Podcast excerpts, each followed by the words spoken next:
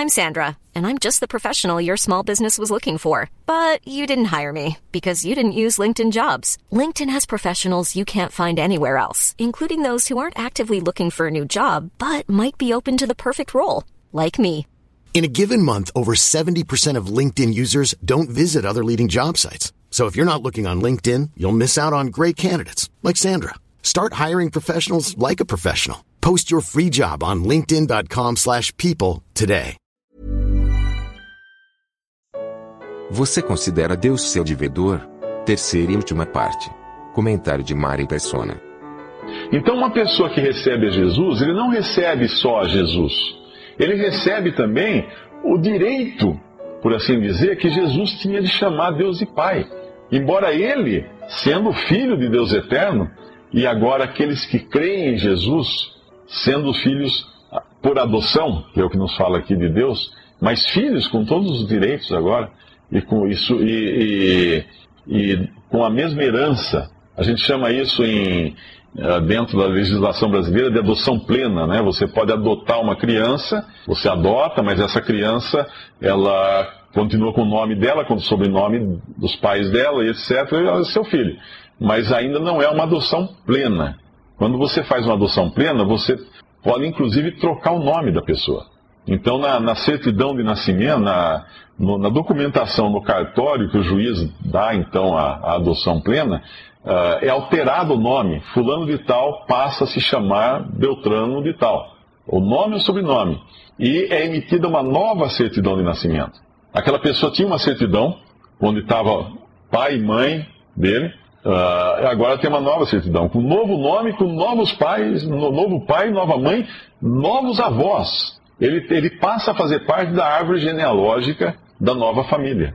É interessante isso. E tem uma anotação do juiz que é vedado, é proibido qualquer pessoa trazer à, à tona quem era essa criança na sua vida anterior. O juiz anota isso para que não exista alguém que depois vai querer buscar direitos lá atrás, alguma coisa assim. Então é uma vida totalmente nova, é uma, legalmente falando, é uma vida completamente nova. Mas aqui nas coisas de Deus, é uma vida realmente nova. Porque Deus coloca vida nova na pessoa que crê em Jesus, e Deus então o transforma numa nova criatura, não pela vontade do homem, nem pela vontade nem do sangue, nem do varão, mas de Deus, e agora dá a ele uma condição como a de Cristo de co-herdeiro de todas as coisas. Porque Jesus, na sua condição de filho de Deus, ele é herdeiro de todas as coisas. E aqueles que estão em Cristo, aqueles que são de Cristo, são co-herdeiros, herdeiros junto com Jesus. Veja que posição tão elevada. Mas continuando no nosso capítulo aqui de Gálatas, e porque sois filhos, Deus enviou aos nossos corações o Espírito de seu Filho que clama, Abba, Pai. Assim que já não és mais servo, mas filho. E se és filho, és também herdeiro de Deus, por Cristo. Ah, mas quando não conhecieis a Deus, servíeis aos que por natureza não são deuses. Mudamos de posição, mudamos de família, mudamos de origem e somos coerdeiros com Cristo. Mas como, como, que, como que isso aconteceu? Existe uma diferença entre você ter um pai e você ter um patrão, não é? Normalmente, quem tem, quem tem um pai, uh, ele, ele obedece ao pai, ele procura fazer o que o pai quer, mas não para receber alguma coisa. Não para receber a filiação, por exemplo, não para receber a herança. A herança é, naturalmente, dos filhos.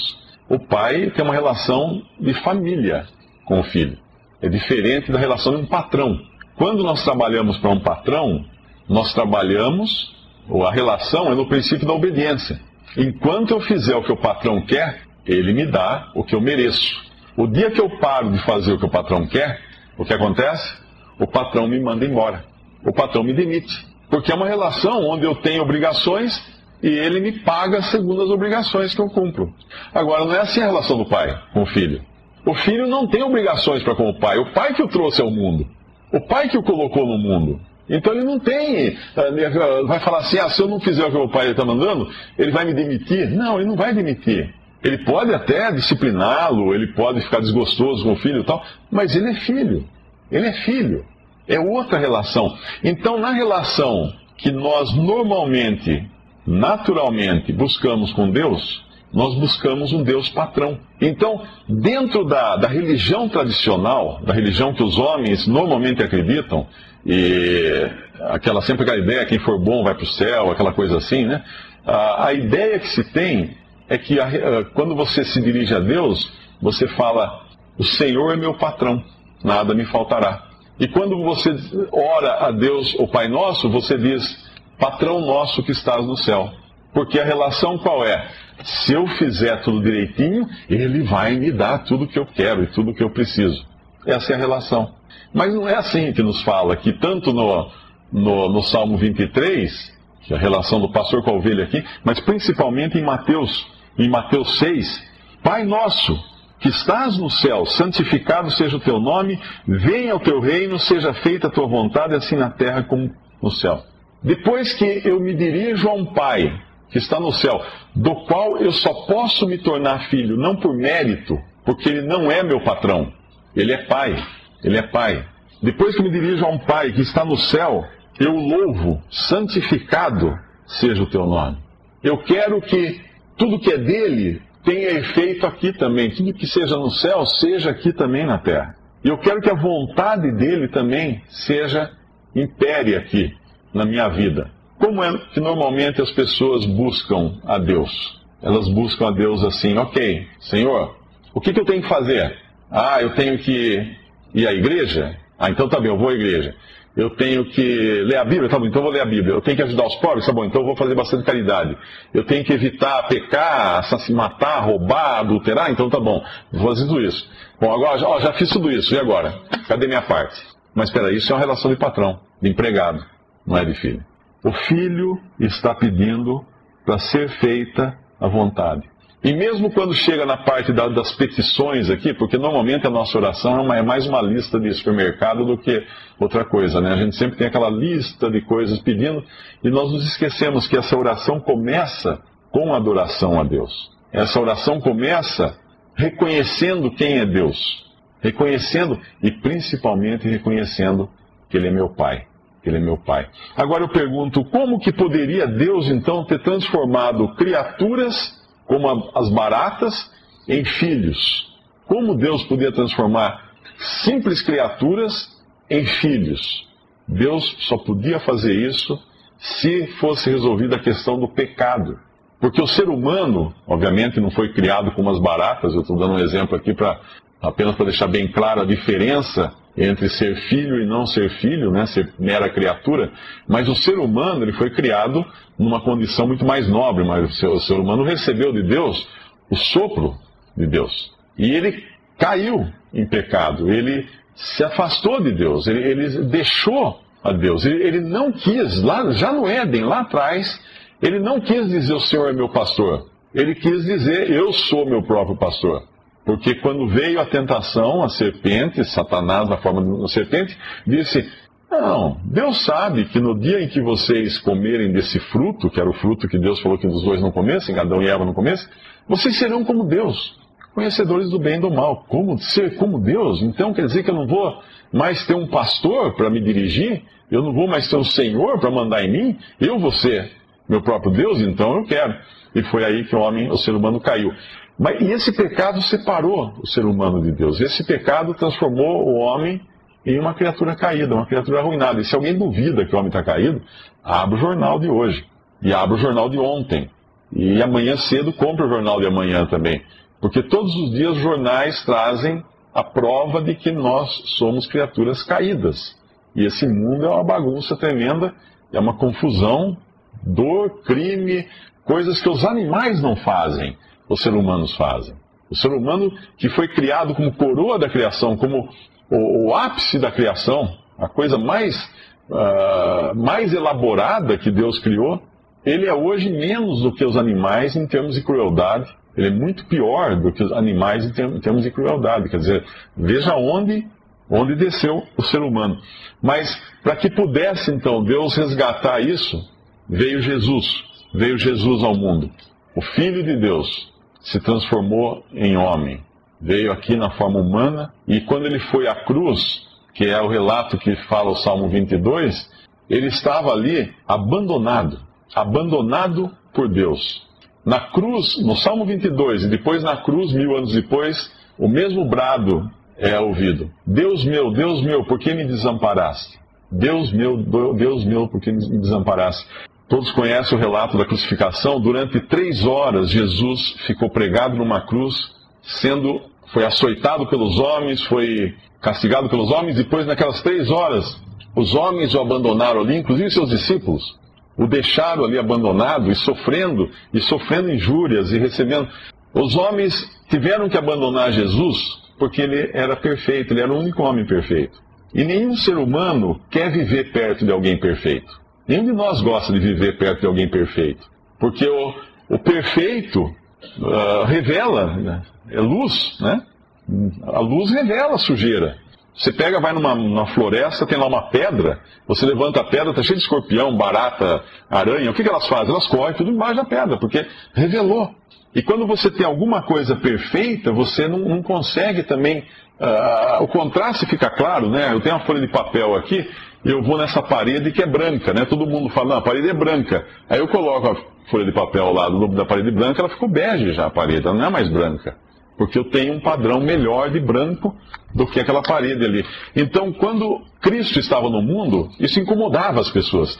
Então, os homens abandonaram a Cristo porque eles não podiam conviver com a perfeição em pessoa, com um homem perfeito. Mas depois daquelas três horas, aquelas três primeiras horas na cruz, houve mais três horas de trevas. E naquelas três horas de trevas, Deus abandonou Jesus. Porque Deus não podia conviver com alguém cheio de pecados, carregado de pecados, não dele, mas daqueles que são salvos por ele. As três primeiras horas abandonado pelos homens por ser perfeito, mais três horas abandonado por Deus por receber sobre si os nossos pecados. E ali, naquelas três horas, ele efetivamente pagou o preço da nossa salvação, o preço da nossa redenção. Então, quando uma pessoa crê em Jesus como seu Salvador, e só quando ela crê em Jesus como, seu Salvador, ela vai poder chamar o Senhor de pastor.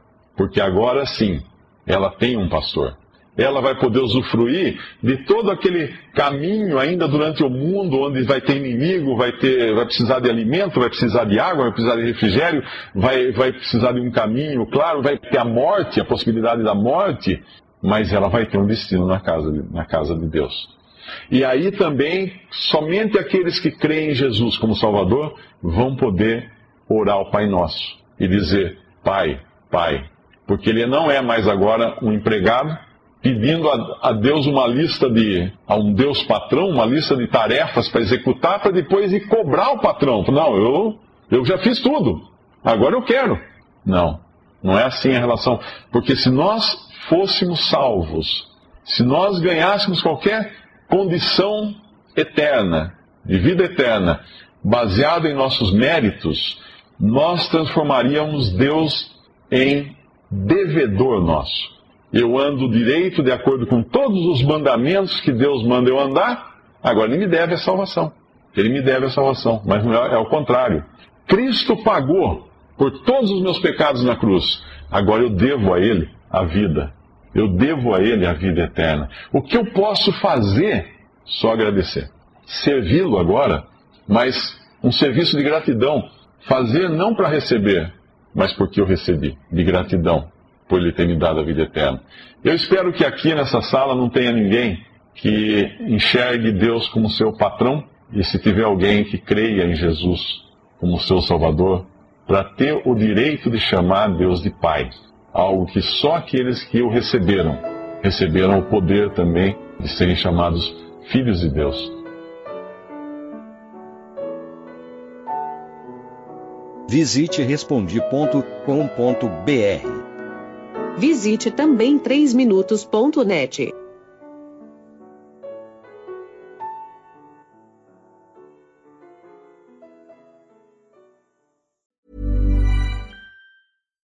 Deserves the best, and there's no better place to shop for Mother's Day than Whole Foods Market. They're your destination for unbeatable savings, from premium gifts to show-stopping flowers and irresistible desserts. Start by saving 33% with Prime on all body care and candles. Then get a 15-stem bunch of tulips for just $9.99 each with Prime. Round out Mom's menu with festive rosé, irresistible berry chantilly cake, and more special treats. Come celebrate Mother's Day at Whole Foods Market.